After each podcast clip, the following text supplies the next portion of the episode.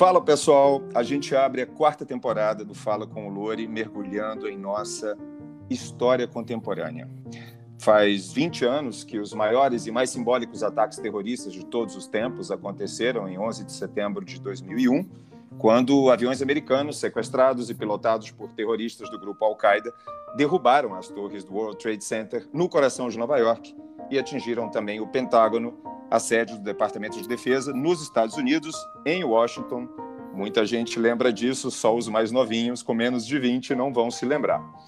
É, poucos dias após os atentados, a chamada Guerra ao Terror foi decretada pelos Estados Unidos, era o presidente George W. Bush na época, e essa guerra desencadeou uma série de acontecimentos, além da crise aérea, da crise econômica, mas também guerras no Oriente Médio, principalmente. Agora, 20 anos depois, a tal guerra ao terror está tomando um novo rumo com a saída dos Estados Unidos e aliados do Afeganistão e isso tem impactos na geopolítica mundial. Quem vai nos guiar nesse pedaço super importante de nossa história contemporânea é o doutor em História Política, escritor, pesquisador e professor de Relações Internacionais, André Sena, que conversa com a gente de Toronto, no Canadá.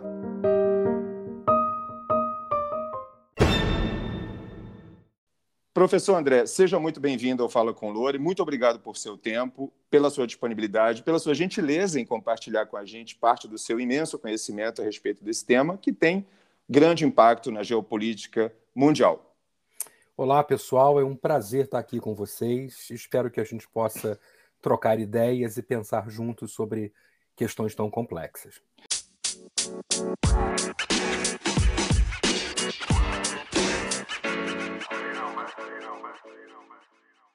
Primeiro, eu tenho uma curiosidade, professor. Você é doutor em História Política pela UERJ, a Universidade Estadual do Rio, não é isso? Foi a isso. pandemia que te levou para Toronto?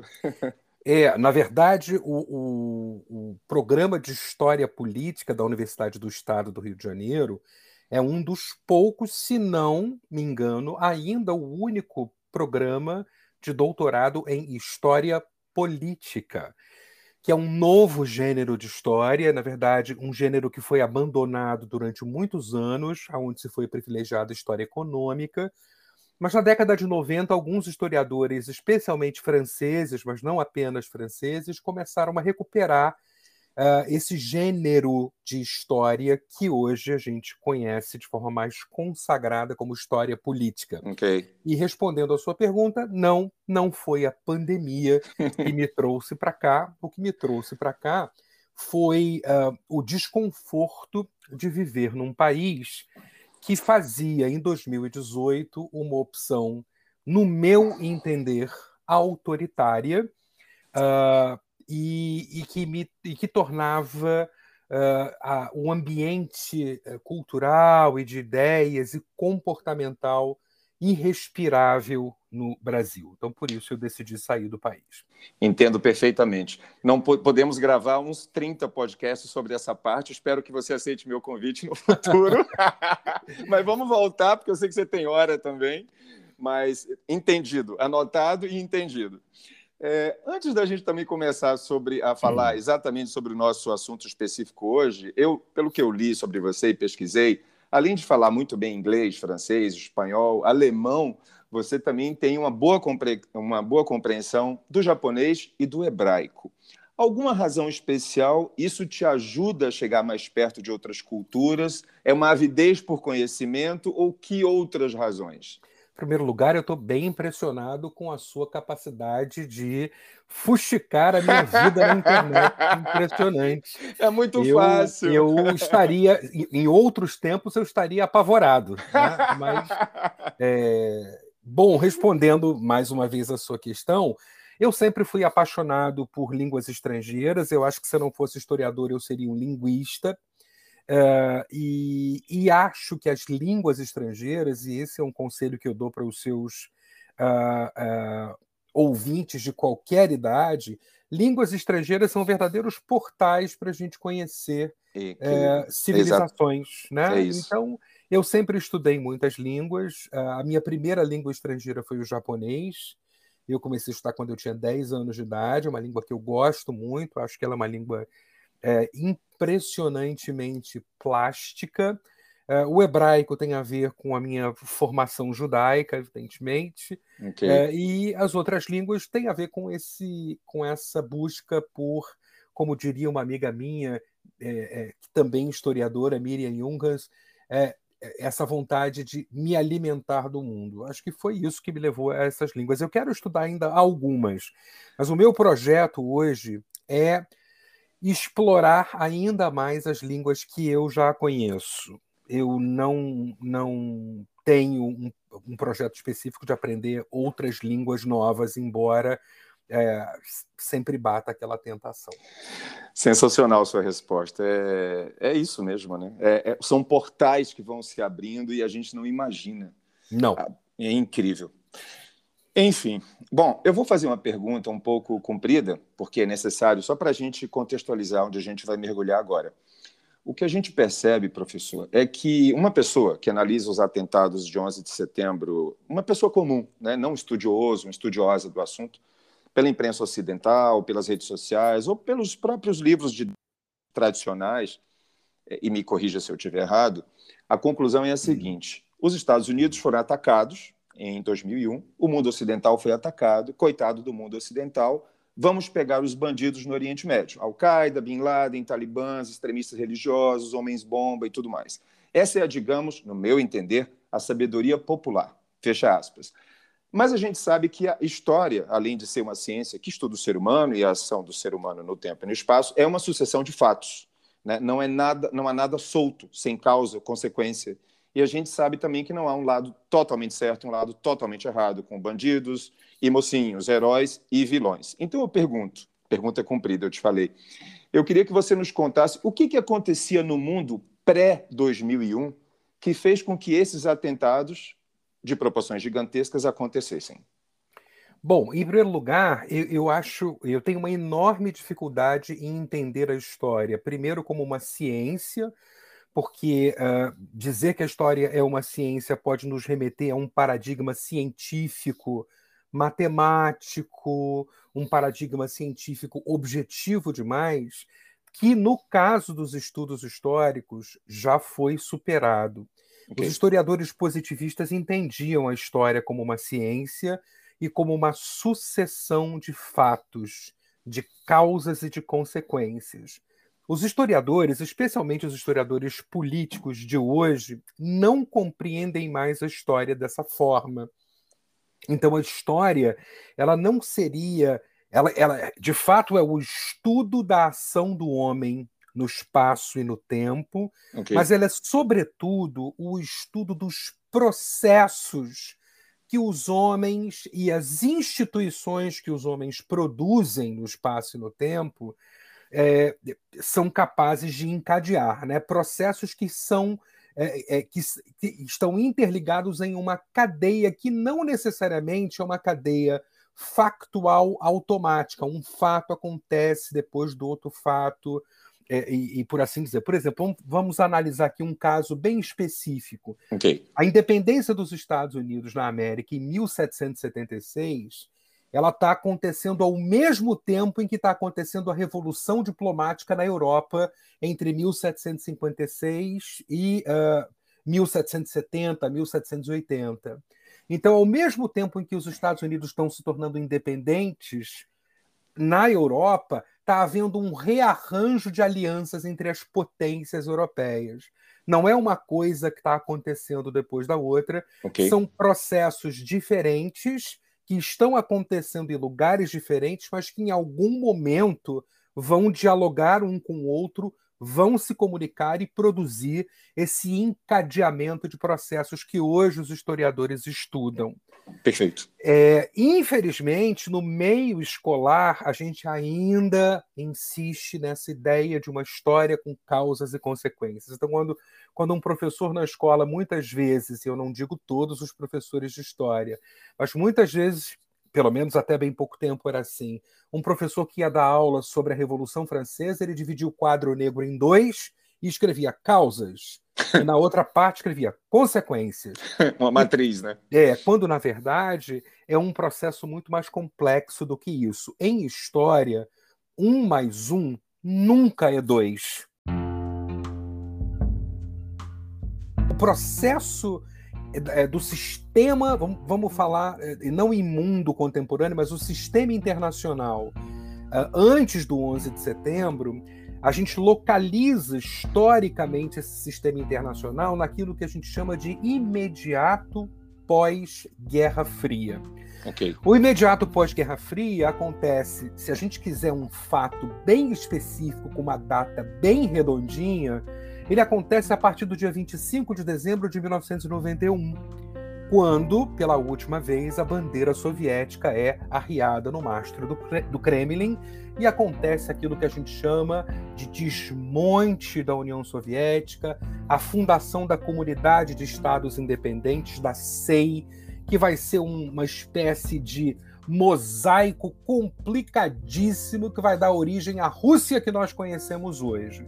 Então a gente está vendo nessa época do antes do 11 de setembro, do pré-11 de setembro, esse imediato pós-Guerra Fria, aonde o poderio soviético se esfacelou e os Estados Unidos têm uma percepção muito distorcida de que eles são a única potência no sistema internacional. Perfeito. Então há uma, ilu há uma ilusão política no pré-11 de setembro, que é a ilusão da unipolaridade.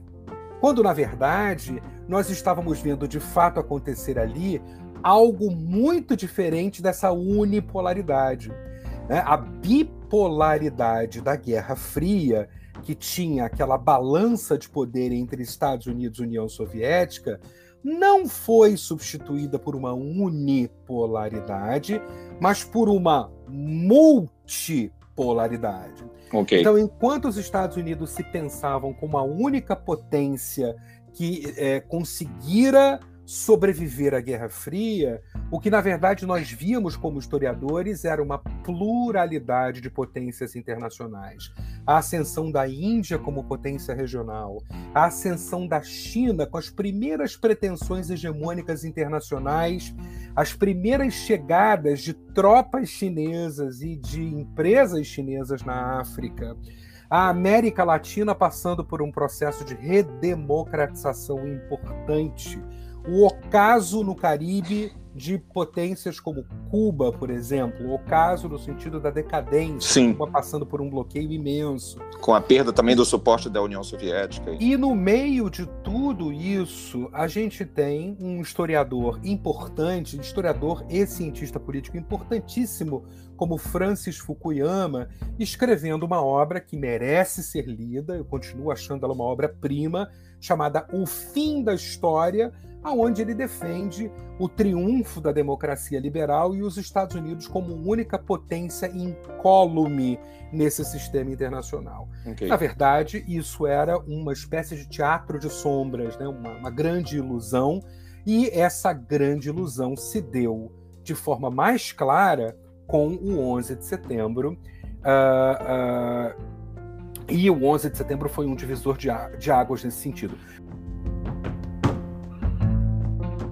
Nós ainda hoje estamos no pós-Guerra Fria, mas o, respondendo à tua questão que foi muito importante, esse período pré-11 de setembro, nós, historiadores das relações internacionais, costumamos chamar de imediato pós-Guerra Fria. O Osama Bin Laden, líder e fundador da Al-Qaeda, era de uma família árabe muito rica, né? uma das mais ricas da Arábia Saudita. E ele foi ao Afeganistão para ajudar a expulsar a União Soviética daquele país nos anos 80. Depois que eles conseguiram expulsar a União Soviética do Afeganistão, inclusive com a ajuda dos Estados Unidos, ele, Bin Laden, se voltou contra os Estados Unidos.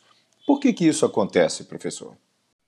Os Estados Unidos nunca foram vistos pela família Bin Laden como um aliado ou como alguém que merecesse o mínimo de respeito.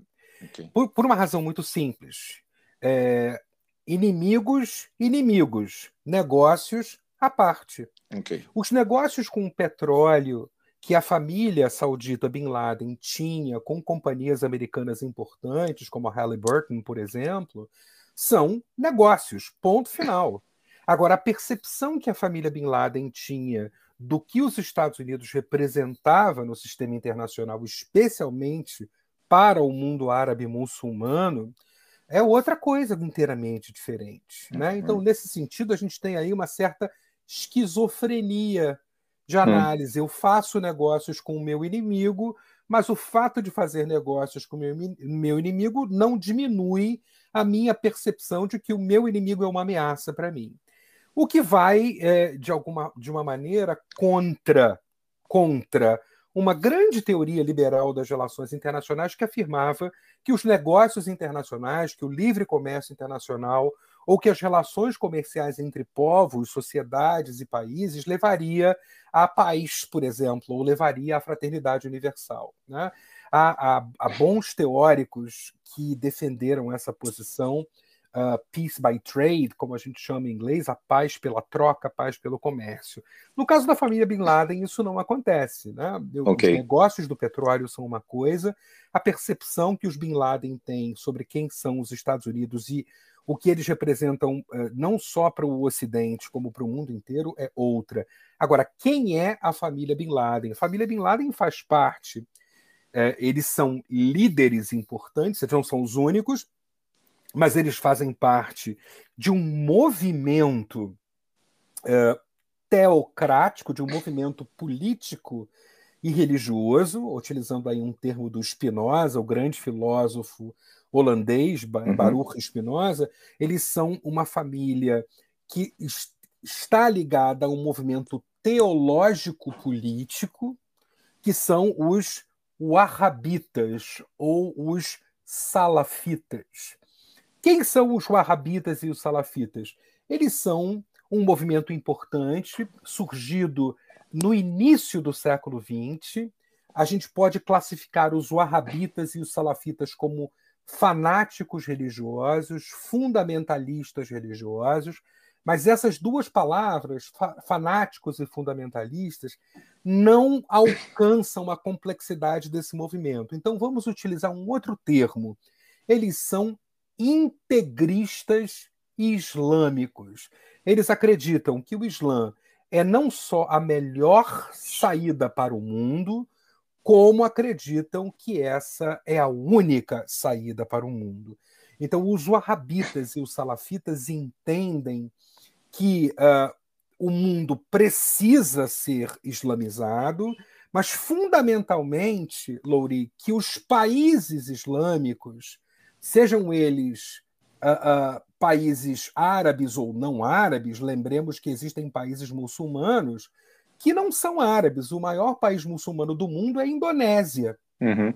Né? Uhum. Então, os, os wahhabitas e os salafitas entendem que os países islâmicos perderam aquela veia original do Islã. Né? Okay. Se aburguesaram, foram vítimas do imperialismo ocidental e que, portanto, é preciso retornar às raízes. Essa é uma das razões pelas quais os salafitas e os wahhabitas vão estar metidos nesse imbróglio na, na, no Afeganistão que você citou. Né? Por que, que houve um grande apoio internacional intra-islâmico a luta dos, dos afegãos contra os soviéticos lá na década de 80 e 90, uhum. porque os salafitas e os wahhabitas entendiam que essa era uma luta sagrada, no sentido de que era mais um passo na direção do retorno às raízes fundamentais do Islã que tinham se perdido com o tempo. A família Bin Laden é uma grande expressão não é a única, repito, mas é uma grande expressão desse grupo. E não é à toa que eles são sauditas, porque a Arábia Saudita é o berço do wahhabismo e é o berço do salafismo, que são esses movimentos integristas que eu descrevi para você. Perfeito. É, durante a guerra do Afeganistão, já entrando na guerra aí, é, os Estados Unidos e os seus aliados é, chegaram a gastar, segundo as que a gente lê, mais de 300 milhões de dólares por dia, ou quase 2 trilhões de dólares durante esses 20 anos. e a percepção que nós temos, nós, as pessoas comuns, é, que não são estudiosas é, do assunto especificamente, saíram com a mão na frente, outra atrás, para não dizer é, com as duas mãos tapando os olhos de, de vergonha até. Para muita gente ver a saída dos Estados Unidos agora da guerra, a retirada das tropas como humilhante e tudo mais. Na sua opinião, na sua opinião, na sua percepção, na verdade, quais foram os principais erros? Eu sei que é muito a, a pergunta é muito grande para um bate-papo de um podcast, professor. Mas se a gente pudesse elencar, quais seriam, quais teriam sido os principais erros durante todos esses anos? Olha, toda ocupação uh, ela é por natureza um erro. Então, as ocupações, de forma geral, elas são um erro em si, elas são um erro ontológico. Mas as potências internacionais, elas não balizam a sua performance no mundo, as, sobretudo as grandes potências, né? elas uhum. não balizam a sua performance, o seu comportamento no sistema internacional a partir dessa dimensão erro e acerto. Né? Não é isso que faz parte do cálculo das potências internacionais. Existe um grande pensador de relações internacionais que eu recomendo demais que as pessoas conheçam, embora a obra dele seja muito complexa, mas eu recomendo que as pessoas conheçam pelo menos quem ele foi como pensador, Hans Morgenthau, que escreve uma obra importantíssima uh, na primeira metade do século XX, chamada A Política entre as Nações. E nessa obra, Morgenthau deixa muito claro para nós uma questão muito simples de se entender nos dias de hoje. O que move o comportamento e a política internacional, especialmente a política das potências internacionais, é o interesse. E não um cálculo baseado em erros e acertos. Okay. É claro que erros e acertos fazem parte da percepção das potências, mas o que move as tropas, o que move as decisões das potências internacionais, especialmente as decisões no âmbito geomilitar, são os interesses domésticos dessas grandes potências. Né? É, por exemplo, se nós pensamos hoje saindo um pouco dessa reflexão apenas os Estados Unidos são o grande mal e o resto do mundo é uma grande vítima dos americanos. Essa percepção também é uma distorção. Se nós refletirmos hoje, por exemplo, sobre a ocupação chinesa na África, os chineses estão colonizando a África. Para o espanto de muitas pessoas, e talvez alguns dos seus ouvintes vão se surpreender com essa informação, os chineses hoje tem importantíssimas bases chinesas na África.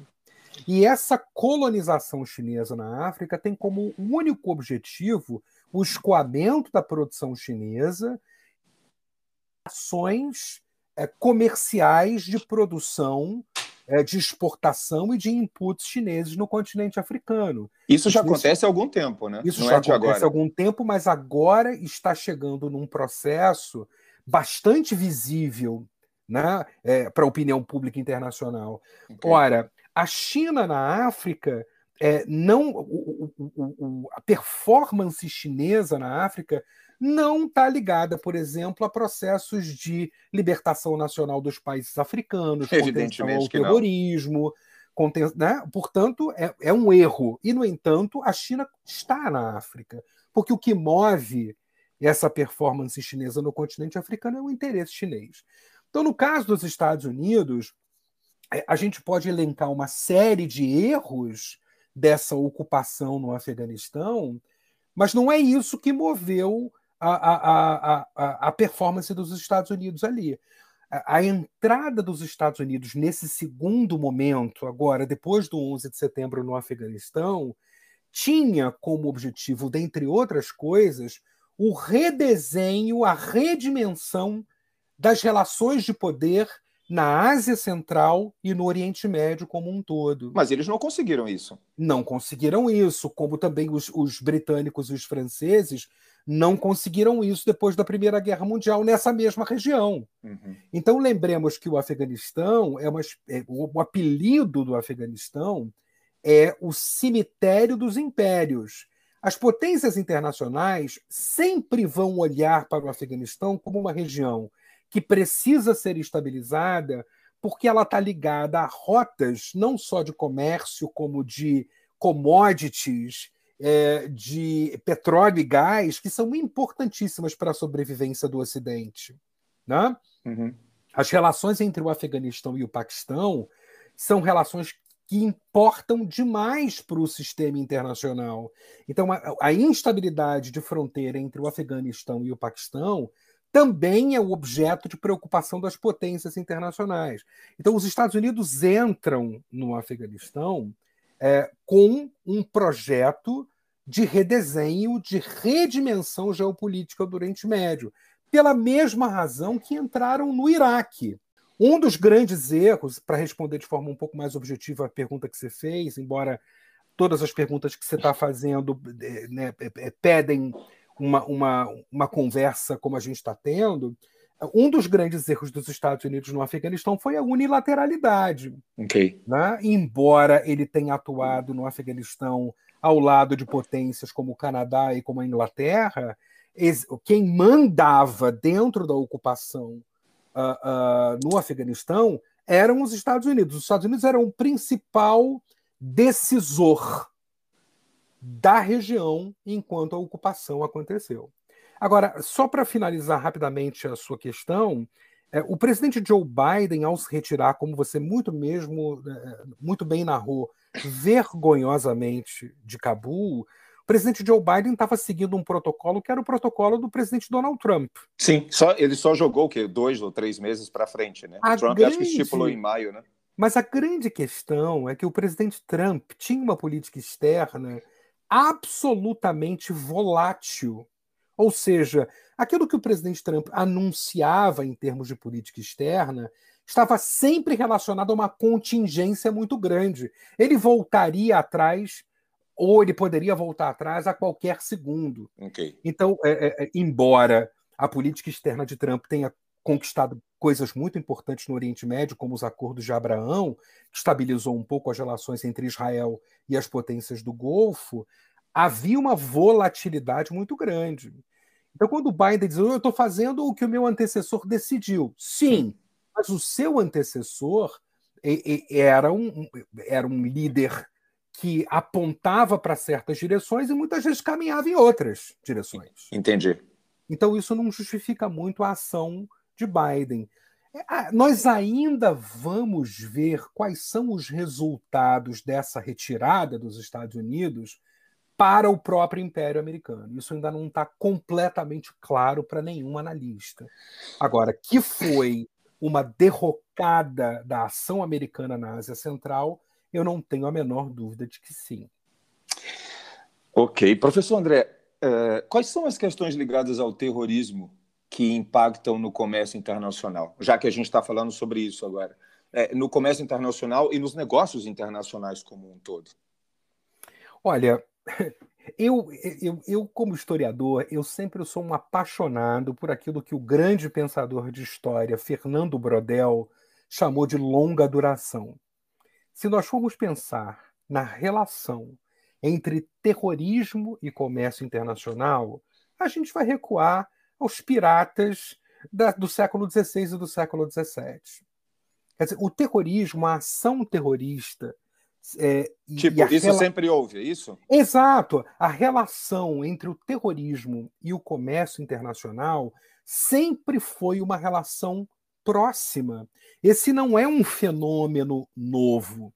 Se nós pensarmos em regiões, por exemplo, como o chifre da África, especialmente no âmbito da Somália, a gente vê ali uma relação entre terrorismo, pirataria e comércio, que é uma relação muito anterior a essa era do terror que a gente vê hoje e que a gente data sempre do pós 11 de setembro para cá. Então essa relação não é uma relação é, é, não é uma relação nova, ela é uma relação histórica, ela é uma relação que está inscrita na longa duração.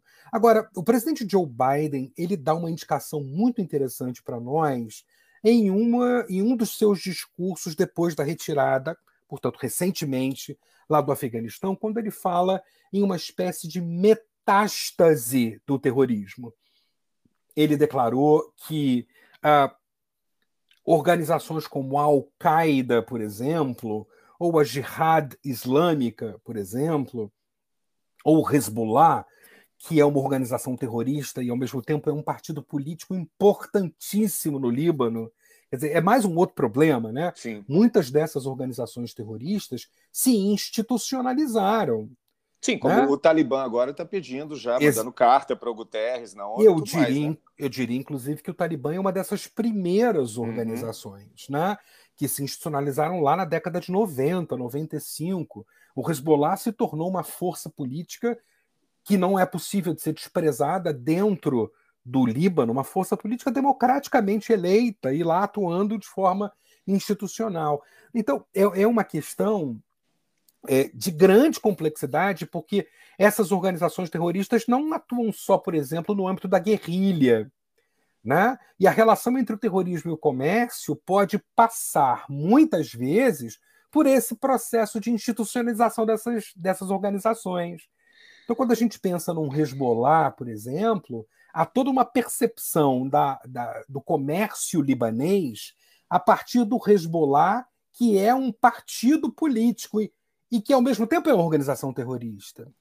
Agora, não há dúvida nenhuma de que essas organizações metastasiadas atuais, essas organizações que o Joe Biden chama de metástase, que são a Frente al-Nusra, o ISIS, são organizações que criam uma instabilidade securitária tamanha em certas regiões do, do planeta, inclusive regiões que são importantes dentro da própria Europa, e essa instabilidade securitária gera uma instabilidade comercial, uma instabilidade nas transações. Né? E aí você tem uma relação clara entre o atual terrorismo e o comércio internacional. O Biden, então, é, não sei se foi isso que você, que é isso que você quer dizer também, mas ele falou com um pouco de atraso. Eu não sei se foi na Assembleia da ONU agora ou logo depois da retirada. Ele tem uma frase assim: "Não vamos mudar o mundo com bombas, né? Não vamos combater a pandemia com bombas, uhum. não vamos combater o terrorismo com bombas. Temos que parar de achar que vamos que vamos parar que vamos resolver tudo com guerras, né? Na verdade, Sim. é isso, né? Um pouco de atraso, ele percebeu isso, né? Os Estados eu Unidos, acho, eu acho que a gente precisa fazer, Louri, uma diferença, uma diferenciação, perdão. A gente precisa fazer uma diferenciação é, muito clara entre o discurso dos governantes, que, que é um discurso necessariamente protocolar, que é um discurso que está amparado nas relações entre o próprio governante e a opinião pública, que é um discurso que está amparado nas convenções internacionais, nos regimes internacionais, no direito internacional. Então, uma coisa é o discurso que está amarrado a todo esse idealismo do direito internacional, dos direitos humanos, da Carta de São Francisco, que é a Entendo. carta que funda as Nações Unidas. Uma coisa é isso. E a outra coisa é a performance das potências internacionais. Então, o Biden, ele, o, o, o presidente Joe Biden, eh, mais respeitosamente falando, ele pode até ter um discurso muito humanista, muito multilateral, muito idealista, mas a performance dos Estados Unidos, por exemplo, na fronteira com o México, com o influxo de haitianos chegando a essa fronteira. a gente viu ontem. É né, uma, é uma performance absolutamente é. truculenta. Tão truculenta. Cavalos, né? tão truculenta como, como não vista, inclusive na época de Trump. Verdade. Né? Se nós tivéssemos visto aquelas cenas dos cavalos na época do governo Trump, ah, é você, imagina, você imagina o escândalo internacional que isso faria. É. Então, esses discursos é, que a gente vê líderes como Biden, Emmanuel Macron fazendo, né, no caso da França, são discursos que servem justamente para dar uma, uma, uma impressão ou para comunicar um certo comprometimento dos Estados Unidos, ou no caso de Macron da França, com a agenda progressista internacional. Mas eu retorno, meu amigo, a Morgenthau. O que dirige a performance das potências não são esses discursos, e sim os interesses nacionais. Fantástico. Isso me puxa, eh, professor André Sena, para uma para uma declaração também do presidente Joe Biden, também no mesmo discurso, se não me engano, que defendeu é, uma solução para a questão entre Palestina e Israel, com a criação do Estado palestino e tal. Antes do Trump, uhum. também essa intenção já havia com Obama, se não me engano. O que você acha dessa intenção, então? Retórica pura? Não é retórica pura, mas é café requentado. Okay. Por que, que não é retórica pura? Porque os Estados Unidos têm, de fato, uma política é, de é, promoção do entendimento entre os governos, os sucessivos governos israelenses e o que hoje nós chamamos de Autoridade Nacional Palestina. Se nós olharmos a, atuação dos Estados Unidos nesse conflito, ela é uma atuação que mostra um esforço permanente da diplomacia norte-americana uh, e, dos, e, dos, governos norte-americanos, Jimmy Carter, uh, Bill Clinton, né, foram governos importantes na promoção da aproximação é, desses dois atores regionais, que são Israel e Palestina, na construção de uma paz duradoura, de uma lasting peace. Ok. Então, isso não é uma novidade de Biden. O que Biden está reafirmando é o compromisso americano com uma solução de dois estados. Essa solução de dois estados, ela é também uma proposta uh, histórica, ela é a proposta da própria fundação do Estado de Israel, a partilha que se originou na Resolução 181 das Nações Unidas, a partilha daquela região, ela pre previa né, o nascimento de dois estados. As relações entre os atores daquela região, que hoje a gente conhece como Israel-Palestina, a, a reação e as relações desses atores naquele momento em que o Estado de Israel foi criado foi uma relação que não permitiu às elites árabes da região a compreensão de que um Estado palestino, naquele momento, era um caminho para a autodeterminação do povo palestino. Então, os, os árabes rejeitaram essa proposta. Mas a proposta inicial era uma proposta que previa uma solução de dois estados.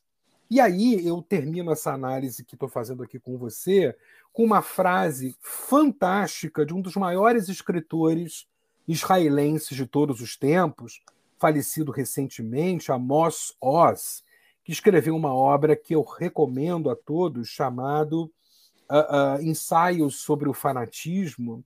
E Amos Oz diz assim: o conflito entre israelenses e palestinos, metaforicamente falando, é um divórcio em que nenhum dos dois vai sair do apartamento. Então, o que Biden está falando quando ele diz, né, e Obama a mesma coisa, é, é, reafirmando uma agenda que vem se desenvolvendo desde 48, eu diria que antes de 48. Você antes lembra... da independência de Israel. Você lembra do, do jornalista Paulo Francis, professor? Ué, inesquecível. ele. De Paulo Francis, querido pois é. Paulo Francis. Incrível, né? Eu, eu como jornalista, né, é, quando estava na faculdade, Paulo Francis era tipo assim, tinha quase uma estátua na sala de aula dele.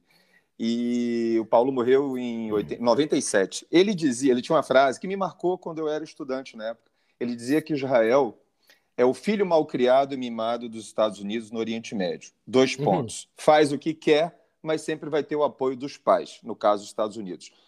É uma última pergunta, te prometo. Você concorda com esse pensamento do Francis e por quê? Eu acho que esse pensamento do Paulo Francis é um pensamento muito, uh, uh, muito confortável uh, para quem observava a performance do Estado de Israel no mundo árabe e no Oriente Médio a partir do olhar ocidental. Uhum. Então, quando a gente olha eh, de Washington para Tel Aviv, o que a gente vai ver é o Estado de Israel como sendo uma espécie de protegido dos Estados Unidos Sim. dentro do Oriente Médio.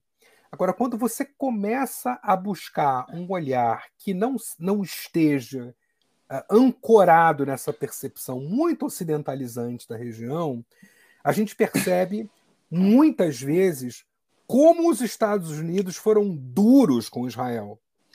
Por exemplo, na época em que o Kissinger, né, o famoso Henry Kissinger, era uh, uh, um homem importante na secretário, política americana. Secretário, né? secretário de Estado americano. Exatamente. Foi um dos secretários mais duros com Israel. Uh, quando a gente percebe, por exemplo, que foi apenas em Kennedy que uma aliança com Israel de fato se estabeleceu, quando a gente percebe que na independência do Estado, do Estado de Israel em 48, especialmente na guerra de independência, Israel podia contar com aliados no campo militar, como a Tchecoslováquia, por exemplo. Os aviões que Israel conseguiu comprar para se defender da invasão árabe em 48 e 49, ou da israelo-árabe de 49, eram tchecos. Quando a gente percebe que as relações entre Israel e a União Soviética eram muito mais próximas do que a gente imagina normalmente, lendo superficialmente a região, a gente percebe que essa relação entre os Estados Unidos e Israel não é exatamente uma relação é, em que Israel é o filho mimado dos Estados Unidos. Agora, quando a gente lê os israelenses, quando a gente lê autores israelenses como Avi Schleim, como Benny Morris, por exemplo, a gente vai perceber muito mais do que isso. A gente vai perceber que o olhar israelense sobre os Estados Unidos é o olhar de que os Estados Unidos são nossos amigos, mas no fundo, no fundo, nós não temos amigos.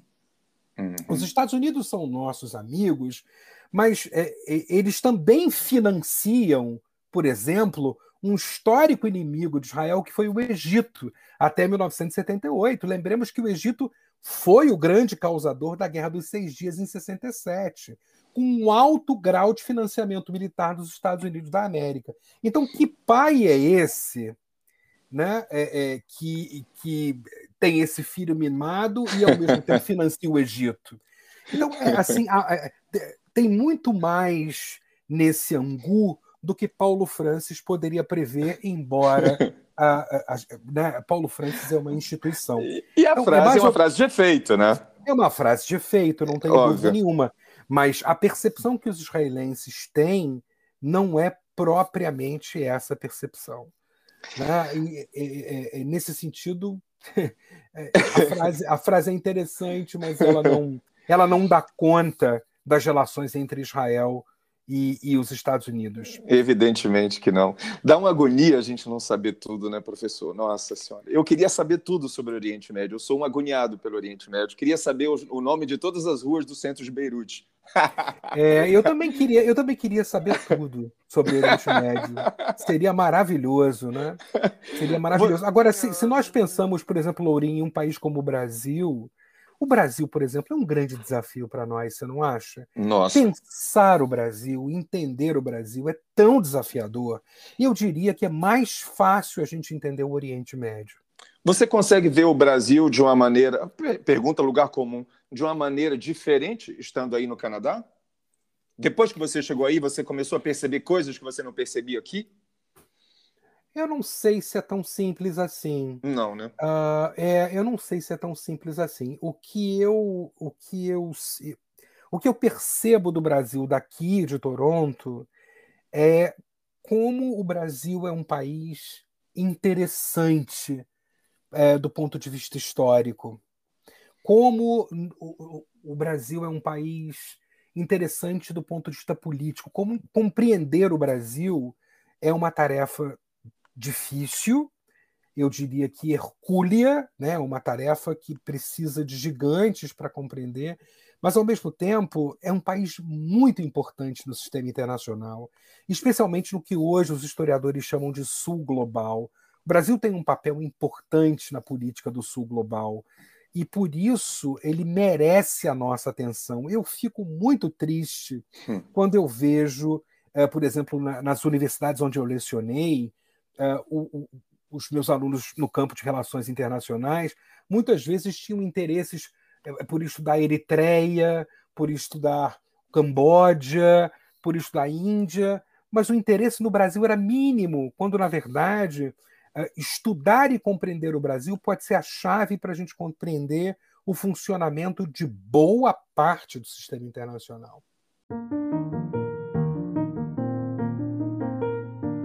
É isso aí, pessoal.